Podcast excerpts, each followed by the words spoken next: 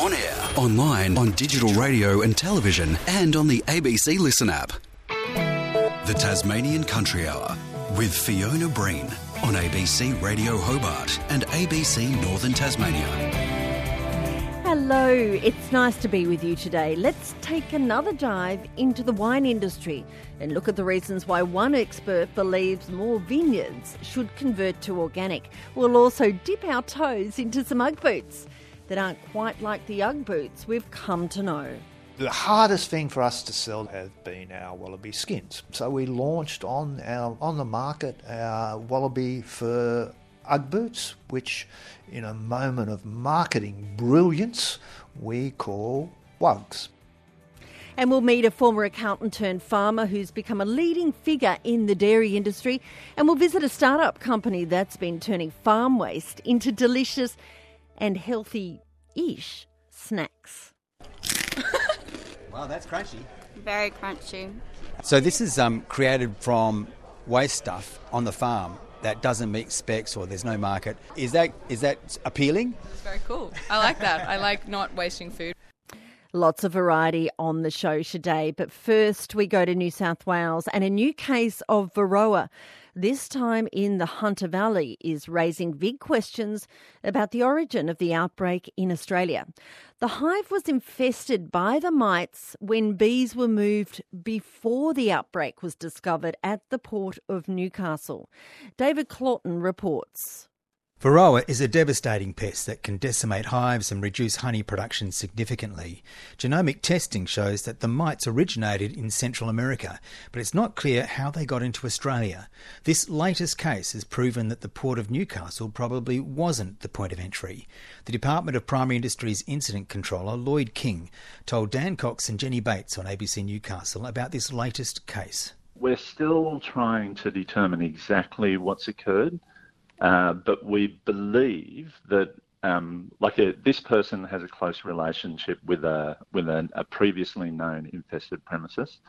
Um, now that we've actually gone out there and and tested that person's hives again, and they've turned up to be infested, we, we've found out there are actually hives that were moved from that known infested premises in the last eight or nine months that we didn't previously know about. So does that mean that there was Varroa at that first property before the detection at the port of Newcastle? Oh, oh yes. Um, so our, our Sentinel hives in Newcastle in late June uh, detected the incursion. Um, we've since been swimming upstream to try and work out where that incursion originated. So we, we know that the first place that we found it was in the port of Newcastle. We're still pulling together how it got to that site where we first found it and then from where it's came. So the, right. the more surveillance we do in the purple zone, and uh, the more information we've gathered from the red zone through interviewing people, gives us a very firm idea that that definitely wasn't the point of entry. Um, yeah, so ongoing surveillance will actually fill in the picture for us.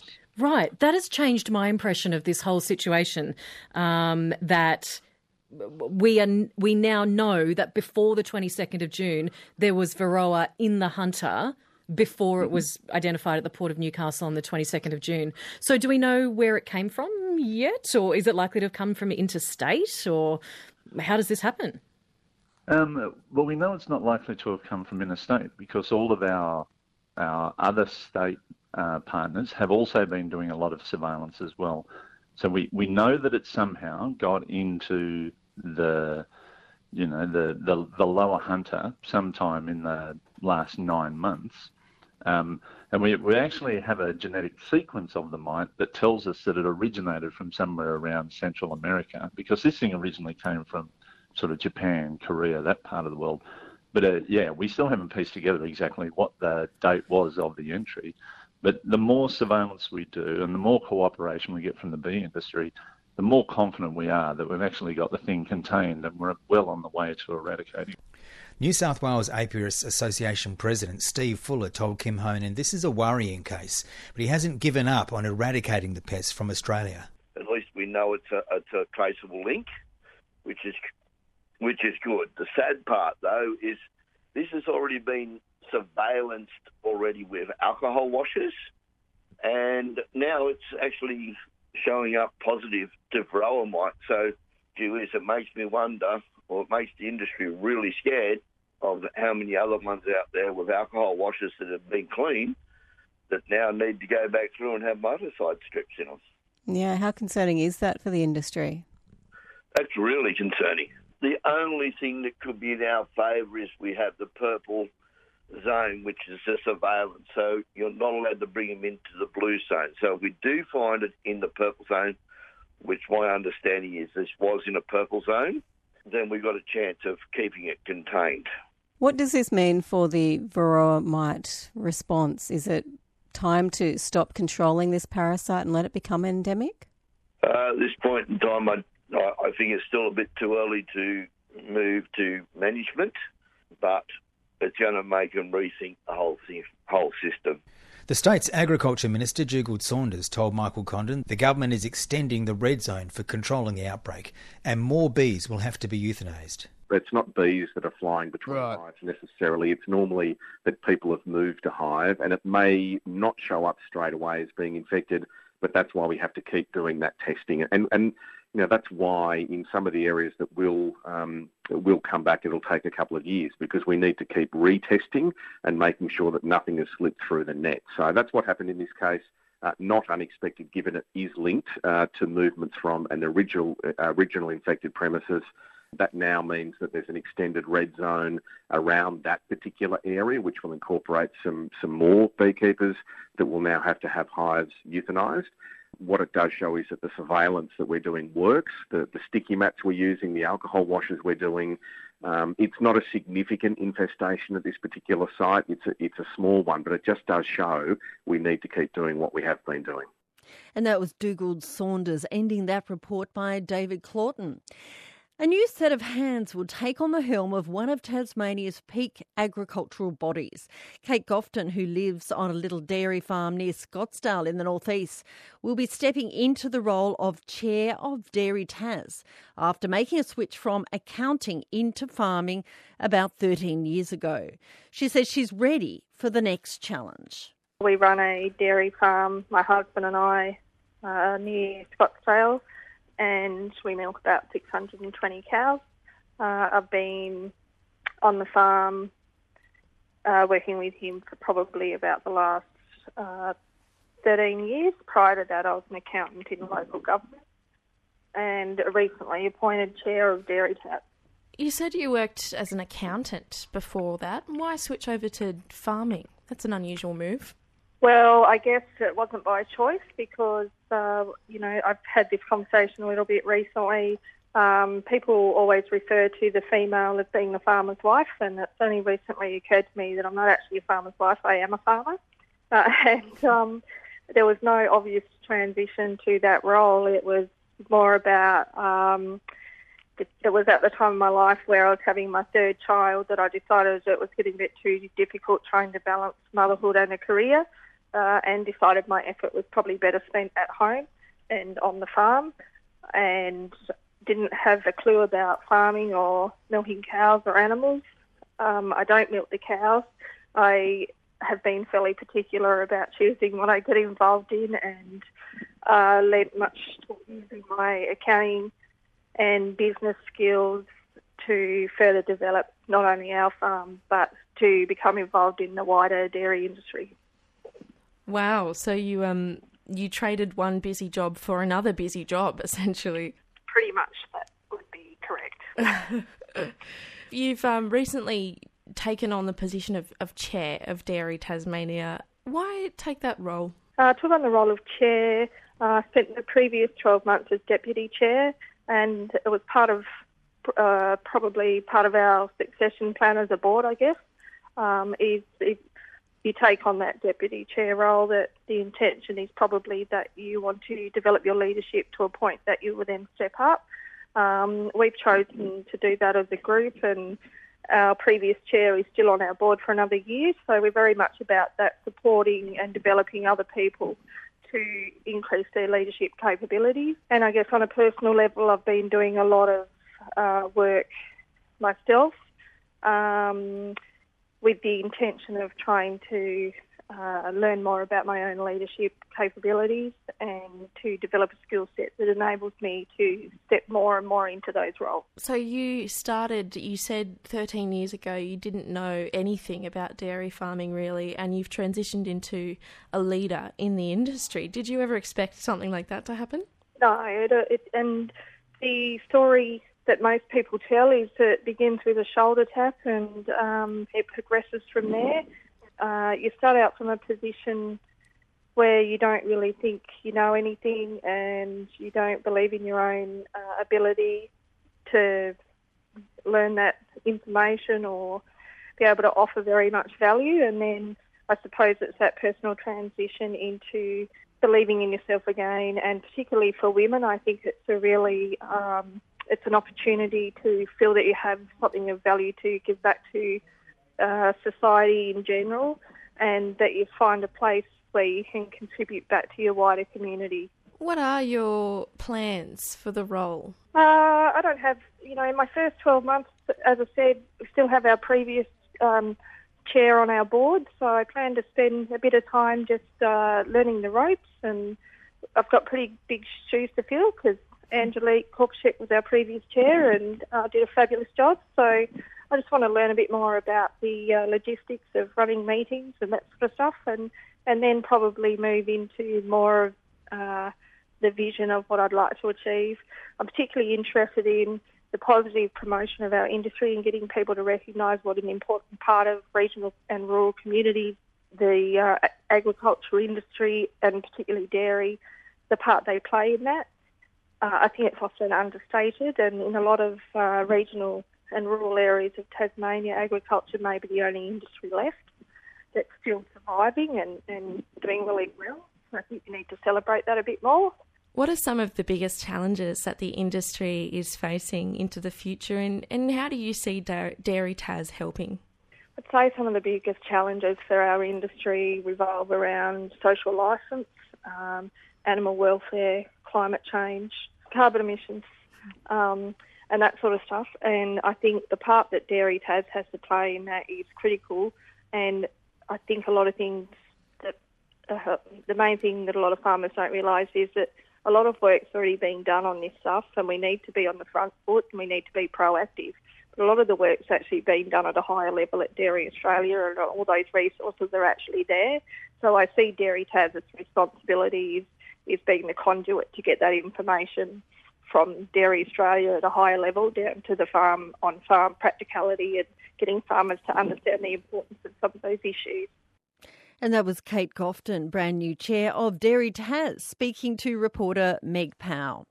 The ABC Giving Tree for 2022 has sprung to life. With the way the cost of living's going, a record number of Tasmanian families will rely on the funds raised by the ABC Giving Tree to be able to spread a little joy this Christmas. Donate now at abc.net.au slash giving tree. And closer to Christmas, we'll distribute your generosity to our partner charities. G'day, it's Helen Shield from Your Afternoon on ABC Radio Hobart. Please donate now. abc.net.au slash giving tree. It's the Country Hour with Fiona Breen on ABC Radio Hobart and ABC Northern Tasmania.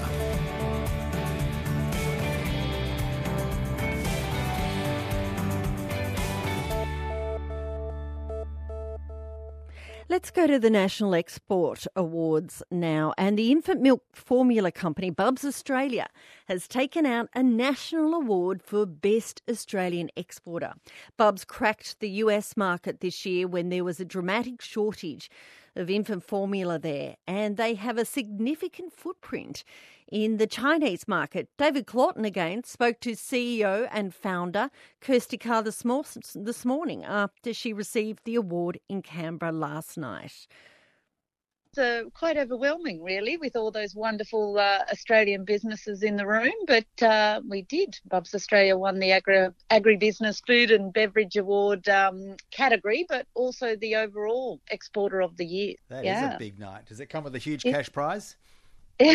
no, I don't know about that, but it comes with a very beautiful um, Dinosaur Designs um, award, so a, a trophy, and uh, we have two of them. But they're the nicest trophies I've ever seen, so that's got to be oh. added to the pool room. All right, so that uh, it was a big night for you. Was there were there celebrations afterward? Absolutely, yes. We had a uh, we continued on and, and celebrated at Parliament House, but we also came back and had a little sneaky bottle of, of champagne between the uh, between the executive leadership team to sort of reflect on the year that's just been. It has been an extraordinary year, wasn't it? Because because you were you you ended up filling this massive gap in the American market. It was, and uh, know, we really, uh, we really, um, I guess, had got our, you know, delivered our first chapter of growth in in China, and uh, everything had gone from strength to strength there after initial, you know, a very significant disruption in the early onset of the pandemic, and then in the last year we really saw an opportunity to accelerate our entrance into the American market, and uh, you know that was quite a unique period of time um, for the American infant formula category as it was spiraling into a crisis with uh, with a shortage of infant formula. So, so, so you were um, the first company, I think, globally, weren't you, to be given accreditation? We were sell? the first company globally to uh, to apply, and I think that's a true testament of, of Bub's uh, family's team's um, agility. So we were the first application in the world to be admitted, and we were the second um, manufacturer in the world to um, to uh, be, um, I guess, accepted into the enforcement discretion policy. So, so how did now... that play out? Because I remember speaking to you, you know, when that was you know that when you achieve that result. But we, but did you end up selling a lot of infant formulas through the US? Yeah, absolutely. We've just um, sent over our one millionth tin, actually. So um, it's been a quite a, a, a, big couple of months, and we've uh, we've sold a large majority of that inventory that we've sent to the US uh, into all of the sort of big box retailers over there. So we're now ranged in six and a half thousand stores across 42 states, uh, and uh, yeah, just really see it as a as a long term opportunity. So we've uh, set up a team and an office in in Los Angeles and and uh, setting up the business for for a long term success. Wow, how many people employed at the company now? So far, 12 in America, um, 75 across the globe. So uh, we have also have offices in uh, in Shanghai and in Sydney and Melbourne. So and with so much product going to the states now, have you had to increase, you know, the, the, the base of you know your source material, the inputs? Uh, well, absolutely. So none of that sort of uh, accelerated growth had been forecasted. So we really needed to call on all of our farmers and, and suppliers, and, and you know it certainly couldn't have been done if we didn't have our own manufacturing uh, facility down in down in uh, Victoria in Dandenong South. So we've we've uh, been really operating there at full capacity, um, which is three shifts a day, 24/7 for the first few months to get that um, the, to get that product uh, produced, and, and now we're just continuing to bring forward our forecast to supply that demand. And what about suppliers? Where are you drawing from now? Um, so still all of our long-term um, supply partners, um, many of whom are based in, in Victoria from our um, dairy farmers, um, but we work with uh, Australia's three largest dairy manufacturing um, companies, actually uh, Fonterra, uh, Burra, and, and Bega. Um, and we have, because we have three ranges of uh, infant formula products um, across three different milk sources uh, organic goat milk and A2 protein um, milk as well. So, um, you know, we've, we've not only sort of diversified our markets, but we've also diversified our uh, product portfolio offering, which is very uh, helpful during these times where where supply chain is, um, you know, is is challenging. And that was Kristy Carr speaking there with David Claughton. The awards were handed out by the Australian Trade and Investment Commission and the Australian Chamber of Commerce. Now, from infant formula to a very special sort of adult formula and also a finalist in the National Export Awards. Ross Mace is the founder of the business Lawrenny Estate Distilling uh, up there near Ouse. And we're uh, calling you Ross. You're, you're up there at the moment. Yes, Fiona, I am um, making whiskey and gin. a, bit, uh, a bit different to the winner who took out the main prize, infant formula. It is, but isn't it humbling to be there with those people. Yeah, amazing uh, candidates that were in those uh, different categories. And you were in the uh, section devoted to businesses that are located in the regions. Now, Lawrenny Estate Distilling, as I mentioned, is up there near Ouse in the south of the state. It's not always easy doing business in the regions, is it, uh, Ross Mace? No, it's it's not.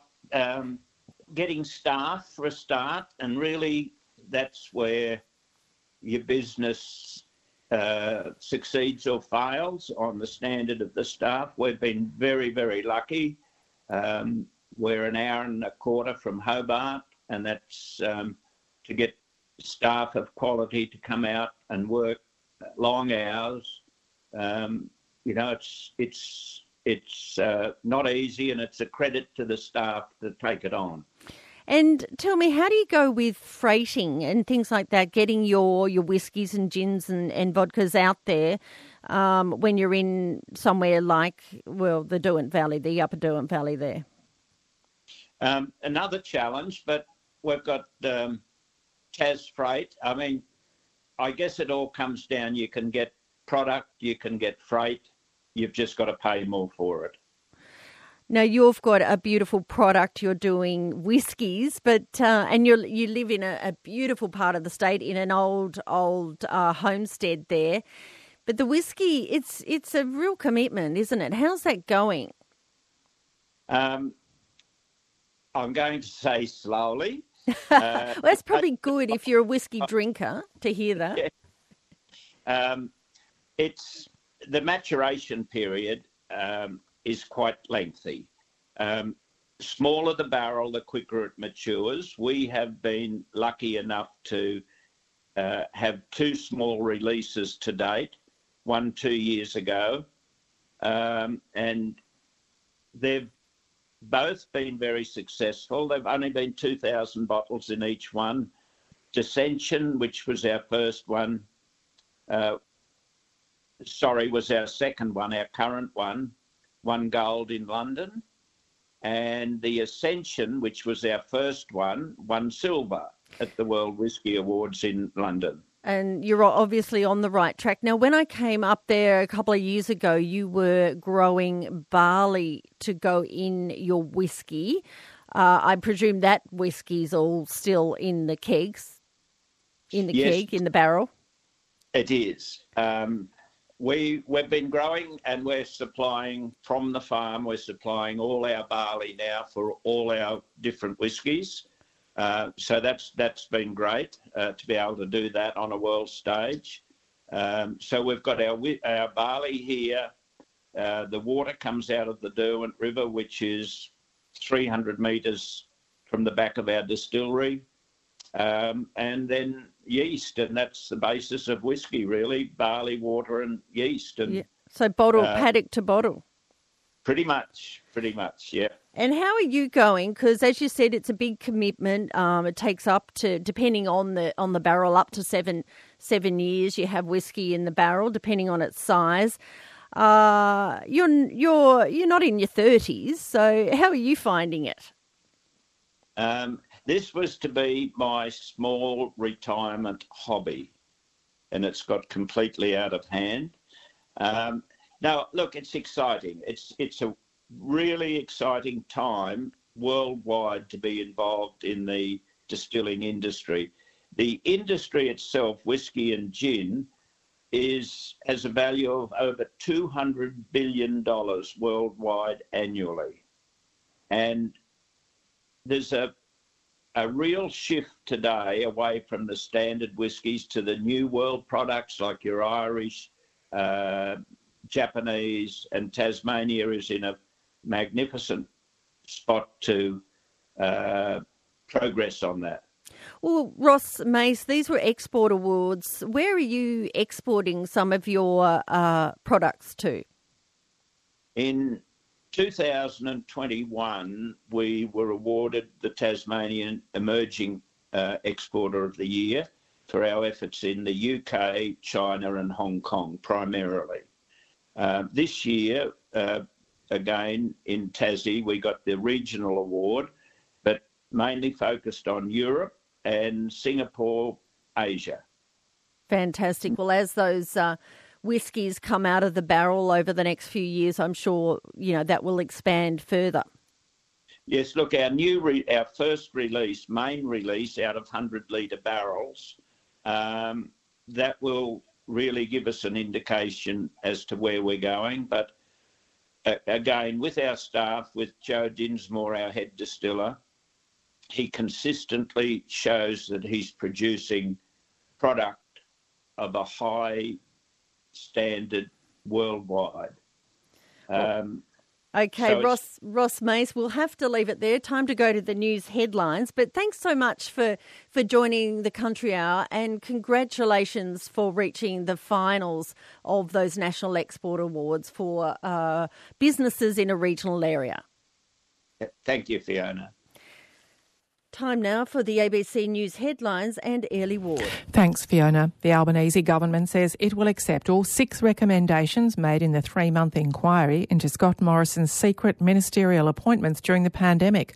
The Bell inquiry has confirmed Mr Morrison fundamentally undermined the government by secretly appointing himself as joint minister to five additional portfolios without the knowledge of most ministers involved. Former High Court Justice Virginia Bell has found the secrecy around the was apt to undermine public confidence and corrosive of trust in government. A man in his 20s from Hobart has died in a single vehicle crash at Runnymede in the state's southeast. Police say a ute was driving north on the Tasman Highway about 8:30 this morning when it left the road and crashed. A parliamentary inquiry will investigate the state government's funding of election grants. For months the government's been under increasing scrutiny over how it gives out grants at election time, with examples of some MPs giving funds to groups where there's perceived conflict of interest. Full bulletin at 1. Time now to head to the Weather Bureau, and I think we've got Matthew Thomas from the Bureau. Matthew, you've come out of somewhere. You haven't talked to you for ages. I've spent a, a lot of time um, doing forecasting for various other teams um, over the last year or so, including the Antarctic team. Oh, fantastic. Were you down in the Antarctic or you were just doing some of the hard yards for them? I briefly went down on the the voyage of the Nuyina, actually, to Davis and Macquarie Islands earlier Oh. this year. That would have been a, an experience, to say the least. It was quite um, enjoyable. I think um, you were on a voyage with me down to Macquarie Island in 2015, from memory. Ah, and you know how beautiful it, it is. It is. It is fantastic if anyone gets the chance to go and work down in some of those those places in the Antarctic or Macquarie Island. Now, Matthew Thomas, I'll, I'll get to the weather. Has there been much rainfall about? Look, we have seen some um, some rain to, to 9 a.m. mainly about the um, the west of the state, but also about the northeast. So we did see um, around um, two to five millimetres about parts of the upper east and the northeast of the state. Um, the the higher amounts were about the, the west of the state, where there was generally um, um, five to, to ten millimetres. Okay, Matthew. And what about the outlook? What can we expect? Well, we've got a cold front that's um, approaching the, the state, and it's going to move over um, the state, or it currently is moving over the, the west of the, the state. And we have seen some showers um, um, since 9 a.m. about the west of the state, but also some just falling um, about the lower east as well. Um, and amounts there have generally been less than five millimetres, but those um, showers will continue um, today. So we will see, um, so that we will see those showers just continue into the, the west of the state, but also um, through the, the southern and central parts, and just pushing up the east coast. And so we'll see around five to ten millimetres um, about the um, the west today, less than five millimetres elsewhere. Very little getting through to the north coast. It'll um, it'll largely remain dry along the um, the, the north coast.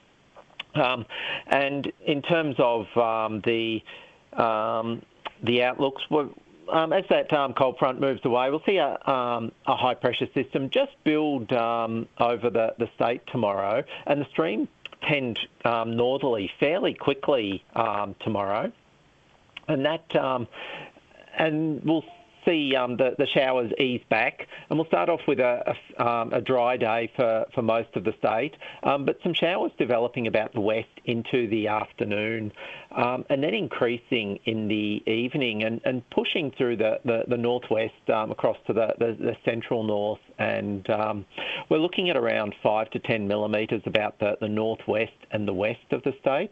But given that it's going to be quite a, a late extension of those showers to remaining districts, about the, the central north, the east, and into the southeast, we should see less than um, two millimetres. But um, warming up a little bit from the, the fairly cold temperatures that we've um, we've seen, slightly below average temperatures that we have seen um, recently um, tomorrow with that northerly stream.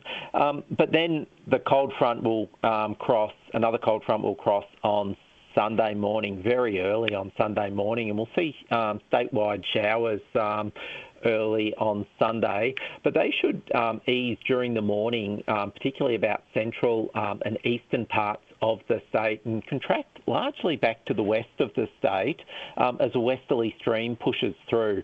So um, about the, the east coast um, into the afternoon and evening, there won't be terribly much in the way of showers on um, on Sunday, um, and and about the north, it'll be fairly um, fairly light showers after that um, change pushes through. But we're looking at around five to ten millimetres about the west and the north, and that um, precipitation about the north on Sunday will largely be in the early morning, um, but less than five millimetres elsewhere um, about the, the state. Um, and then on um, Monday, another cold front to push into the um, and across the state. Um, once again, most of the precipitation into the west of the state with 10 to 20 millimetres there, but generally less than 5 millimetres elsewhere. And given how westerly it is, very little getting through to the east coast um, on Monday. Um, and um, fairly um, fairly vigorous um, westerly stream with that, and um, and the MS should cool once again, and we'll see the snow um, possible about the um, the higher peaks. And then on um, Tuesday, just a, an easing in that westerly stream, with most of the precipitation on Wednesday, on Tuesday and Wednesday about the west of the state, with around five to 15 millimetres each day about the west of the state, but less than two millimetres um, elsewhere, uh, particularly over farming districts, and very little getting through to the east coast on um, Tuesday and Wednesday. I'll be happy about that. Are there any warnings? Look, we do have um, some warnings. So we do have a, um, a strong wind warning that is um, that is current for um, for northern and uh, where are we? For northern coastal waters between um, Stanley and St Helens Point um, for today, excluding Bank Strait and Franklin Sound. And then for tomorrow, there is a gale warning current for western coastal waters. Between Southeast Cape and Sandy Cape for north to northwesterly winds and a strong wind warning current for um, northwestern coastal waters between Sandy Cape and Stanley and for eastern coastal waters between the northern tip of Flinders Island and Southeast Cape. Any more on coastal waters and swell?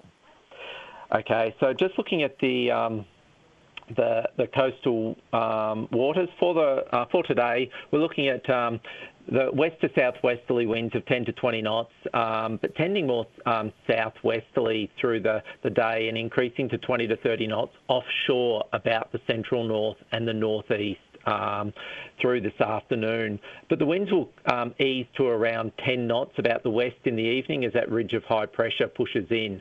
Into Saturday, we'll see variable winds to 15 knots in the early morning, but then tending um, northerly at 10 to 15 knots around dawn. But the winds will then increase through the, the morning, getting up to 20 to 30 knots about the west and 10 to 20 knots about remaining waters. And we'll see a continual increase of the winds through um, Saturday, getting up to 20 to 30 knots during the afternoon and evening about most waters, but reaching 35 knots about the west. Um, in terms of the swells, around the west and the south, we're looking at a, um, a west to southwesterly of two to um, two and a half metres, but that should decay back to one and a half to two metres um, through um, tomorrow.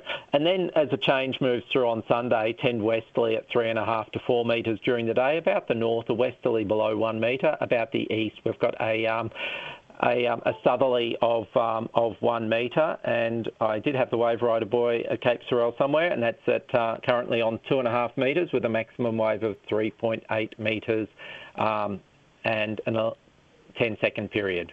Fantastic. Well done on your first first one back that I've I've been involved in For a anyway. while, yes. uh, are you going to be around for a while, Matthew Thomas?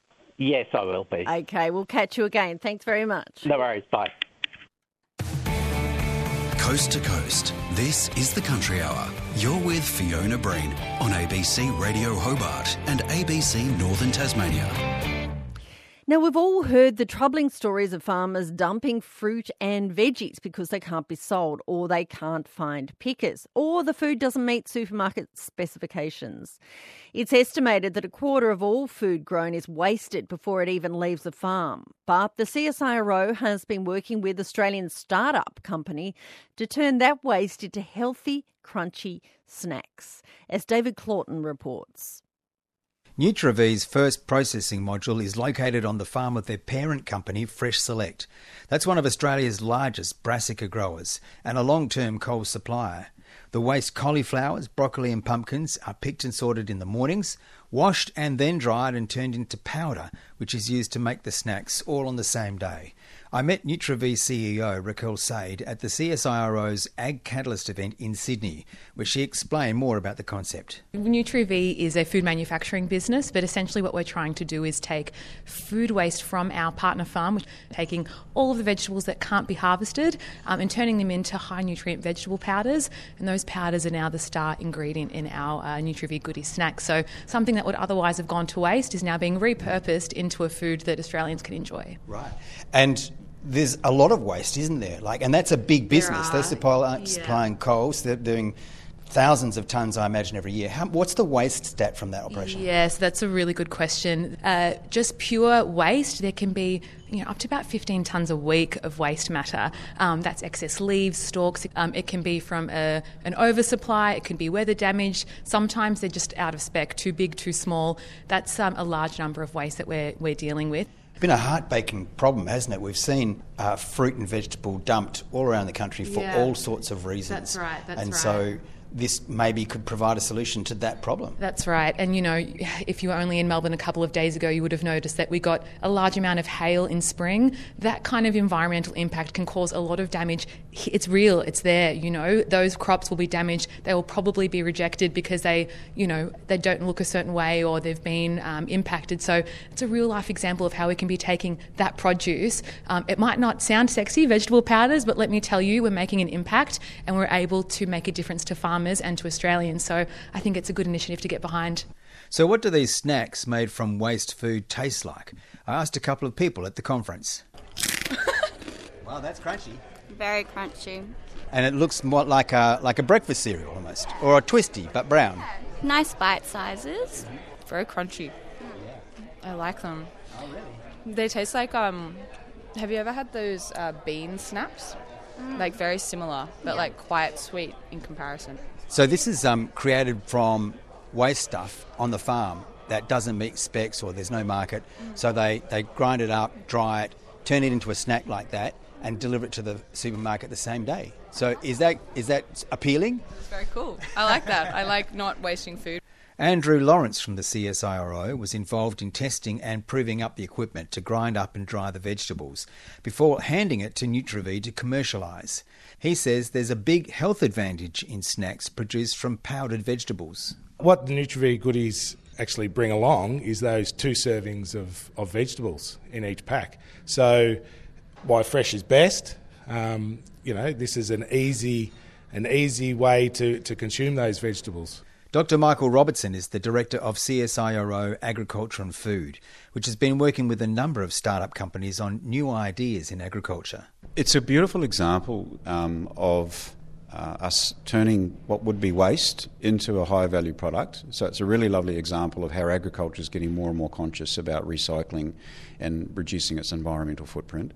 But not only that, it also is a great example of how we can use our pilot plant to help startups like Raquel's test the technology, prove that it works, and then take it into their own business and scale it. Meanwhile, Raquel Said is planning the next stage of the project, which is about scaling up the business. The uh, initial idea was the plant that we have in Werribee South was almost our sort of um, feeder and testing plant to see is this concept actually viable. We understand that that salad bowl region in Victoria isn't the only waste issue uh, catchment area; it's a problem all across Australia, right? So, if uh, the fact that it's working now, we've got plans to actually put drying hubs across different growing areas of Australia, and we think that could really make an impact farmers all across Australia. How much this equipment will cost on farm is not clear yet, but consumers can taste the snacks now as they're being distributed through Coles. And if you want to find out a little bit more about that story, jump onto our ABC Rural webpage, and there's a story there about how they're converting farm food waste into veggie snacks. Now, a pioneer of the organic wine industry in New Zealand has urged Tasmanian wine grape growers to turn their vineyards into organic operations. Bart Arnst was awarded the New Zealand Winemaker of the Year for 2022. And during a recent visit to Hobart, he told reporter Madeline Rojan that there are some very good reasons why Tasmanian, Tasmanian wineries should take up organic practices. You know, the consumer now is very aware of the environment, and uh, there's an understanding that a lot of chemistries that have been allowed in the past are probably not going to be available in the future. Um, so everyone's trying to, you know, reduce their footprint on the planet. But also, there's a growing awareness that you know the top wines, many of the top wines in the world, are organic and biodynamic. Um, and so, if you're aspiring to to make a really quality product, it's almost now becoming a given that that's the route you need to go down. And in New Zealand, there's only 5% certified organic wines, but there's a, a whole another amount of organic wines that aren't certified. Can you tell me a little bit about the difference in those two things and, and what are the what are the challenges? Why why aren't people certifying themselves? One of the reasons I think is that a lot of people growing grapes as a business are not that concerned about the future. It's more about making as much money in a short span. And there is a perception, and, and depending on soil type, it's correct, uh, that you won't yield as much. So often people view yield and and dollar signs and so if they drop their yield, the income comes down. Maybe they're servicing a massive debt, you know. But if you're looking at making quality wine, high yielding, regardless of your whether you're operating um, with synthetic chemistry or not, uh, you're not going to make the best wine. So I think there is a real focus within the organic biodynamic community that they want to make really good wine, and therefore it's a good good avenue. There's the incentive of producing a high quality of wine, and then there's the environmental incentive. But are there many financial incentives for organic wine producers? Well, I think once you lift the quality of your wine, you can right, quite rightly lift the price of your bottle. It then comes with a genuine story, which consumers like. And what I think you're really aiming for is repeat buyers. You're not after that buyer that just goes in and buys what's on special. You you want to produce something that someone drinks and goes, "Wow, I want to have this again." And talking about the environmental policies in New Zealand, you said that up to 50% of synthetic chemicals that are available now are likely to be withdrawn within five years. Do many growers in this industry feel like they have to be on the front foot considering this policy change? Well, I think so. And I mean, th- th- this is just information that I've heard. But, you know, I think we have to acknowledge that if we're exporting, you know, we're an export dominant nation, so we're making more than what we can consume locally, obviously with the wine side. If we're to be using products and sprays, chemistry that other countries have now banned, then that becomes a, um, a trade barrier. And so they could quite rightly say, well, we're not letting our growers use these products. How come you guys are still using them? So I think consistent or constantly those that uh, are in the you know in in charge of what chemistry should be available and allowable to be used are looking at you know what's happening offshore. It's sort of it's sort of a little bit ironic that you can you know today you're sustainable, but two days time you may not be because something you've been using today is now no longer deemed to be sustainable, so you can't use it. So I think we all have to be front footing this and just go like, okay, what products are out there that are deemed to be negative to environmental and human health, and let's get rid of them. And and with globalization, I, I guess that that means that the standards are rising together globally.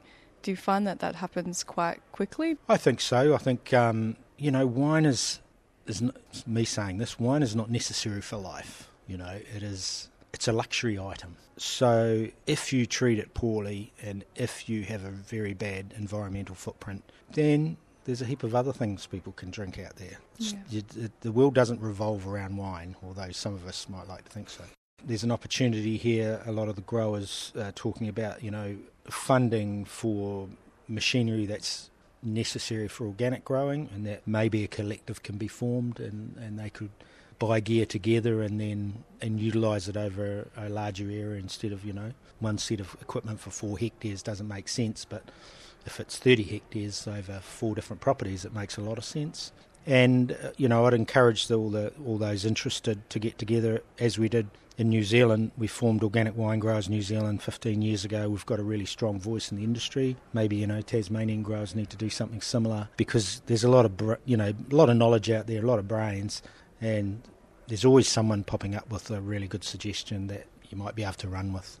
I guess you just got to refrain, and not that I've seen it here at all, but I know it happens. Um, once once you take that organic journey or that biodynamic journey, don't be holier than thou. You know, be encouraging and and because there's a lot of people out there that would really like to know an alternative way of doing things, and that they just don't have access to that information or, or someone to chat to. New Zealand Winemaker of the Year for 2022, Bart Arntz, talking to Madeline Rojan about Tasmania's vignerons turning to organic practices. This week on Landline, farming off the grid. We use roughly about 17,000 kilowatts uh, of energy a year, uh, which equates to you know four and a half, five thousand dollars, you know, electricity cost that we save every year and celebrating the work of country creators. I think it's about making something and sharing it with other people and it brings people together. That's Landline Sunday 12:30 on ABC TV and streaming on ABC iView.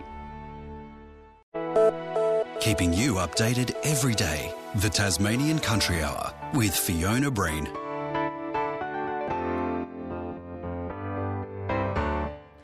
We've heard about veggie waste going into snacks rather than being thrown out. Now, a wallaby meat business has found the perfect product for its waste skins.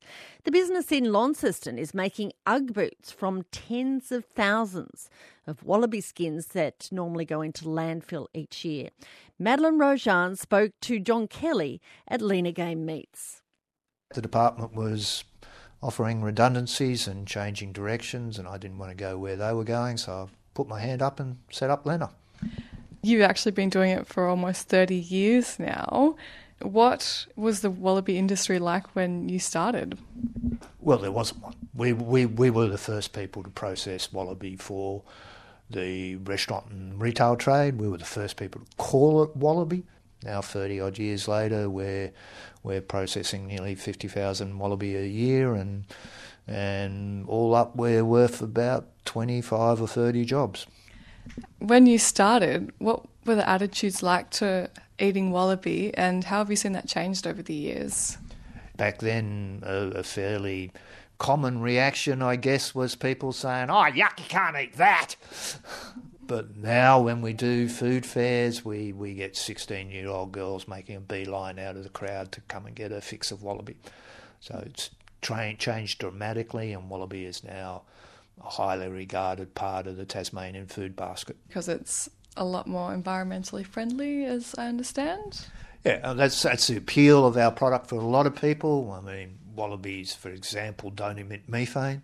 You know, I can't think of much that makes greater environmental wisdom than us producing our food from the animals which belong in this land and to which and are which are adapted to this land. And you've got a new product on the menu as well. What was that? It's a little bit different to eating wallaby though.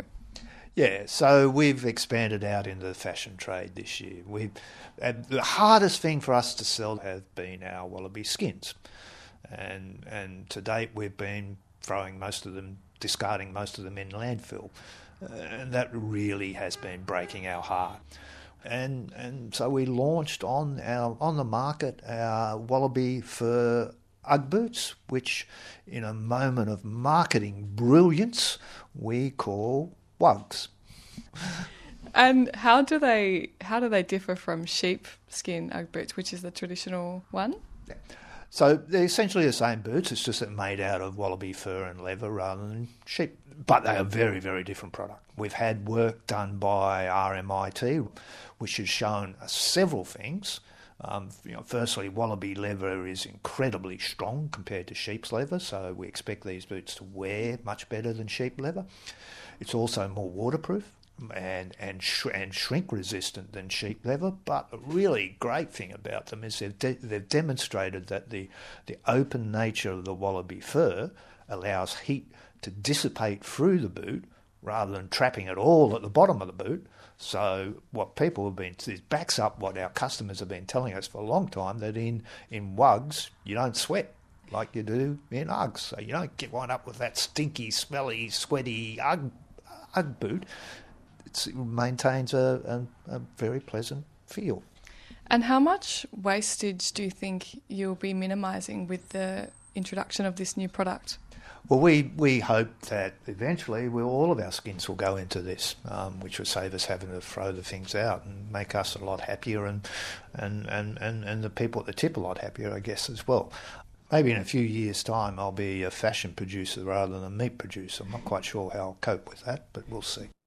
And that was John Kelly at Lenah Game Meats ending that report. Now it's that time of the week again for our Friday livestock report. Good afternoon, Richard Bailey. Good afternoon, Fiona. Isn't that a great story? That that whole that whole story is a, a, a terrific thing. Yeah, using the skins and, and coming up with a great product by the sounds of it.